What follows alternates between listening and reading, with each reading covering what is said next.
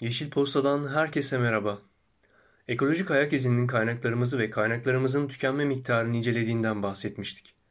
Türkiye'nin ekolojik ayak izi raporuna göre arazi türüne bakarak incelenen ayak izi, karbon, tarım, orman, otlak, yapılaşmış alan ve balıkçılık sahası ayak izi olmak üzere 6 başlık altında değerlendiriliyor.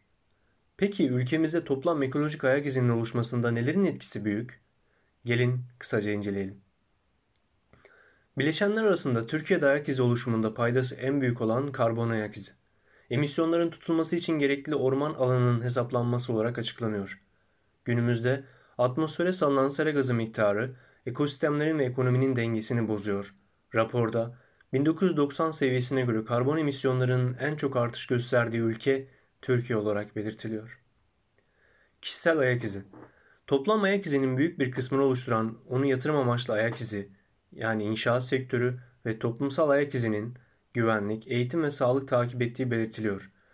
Tüketim kategorilerine göre ayak izinde ise önce gıda, daha sonrasında ürünler, mobilya, kağıt, ev aletleri, ulaşım, hizmetler ve konut geliyor. Gelir düzeyine göre de tüketim alışkanlıklarının değişiklik gösterdiği söylenebilir. Gündem Antarktika'da kopan 150 kilometrelik buzdağını yörüngedeki uydular görüntüledi. Hava koşulları nedeniyle buzdağının bugüne kadar net bir görüntüsü alınamamıştı. Ekipten öneriler.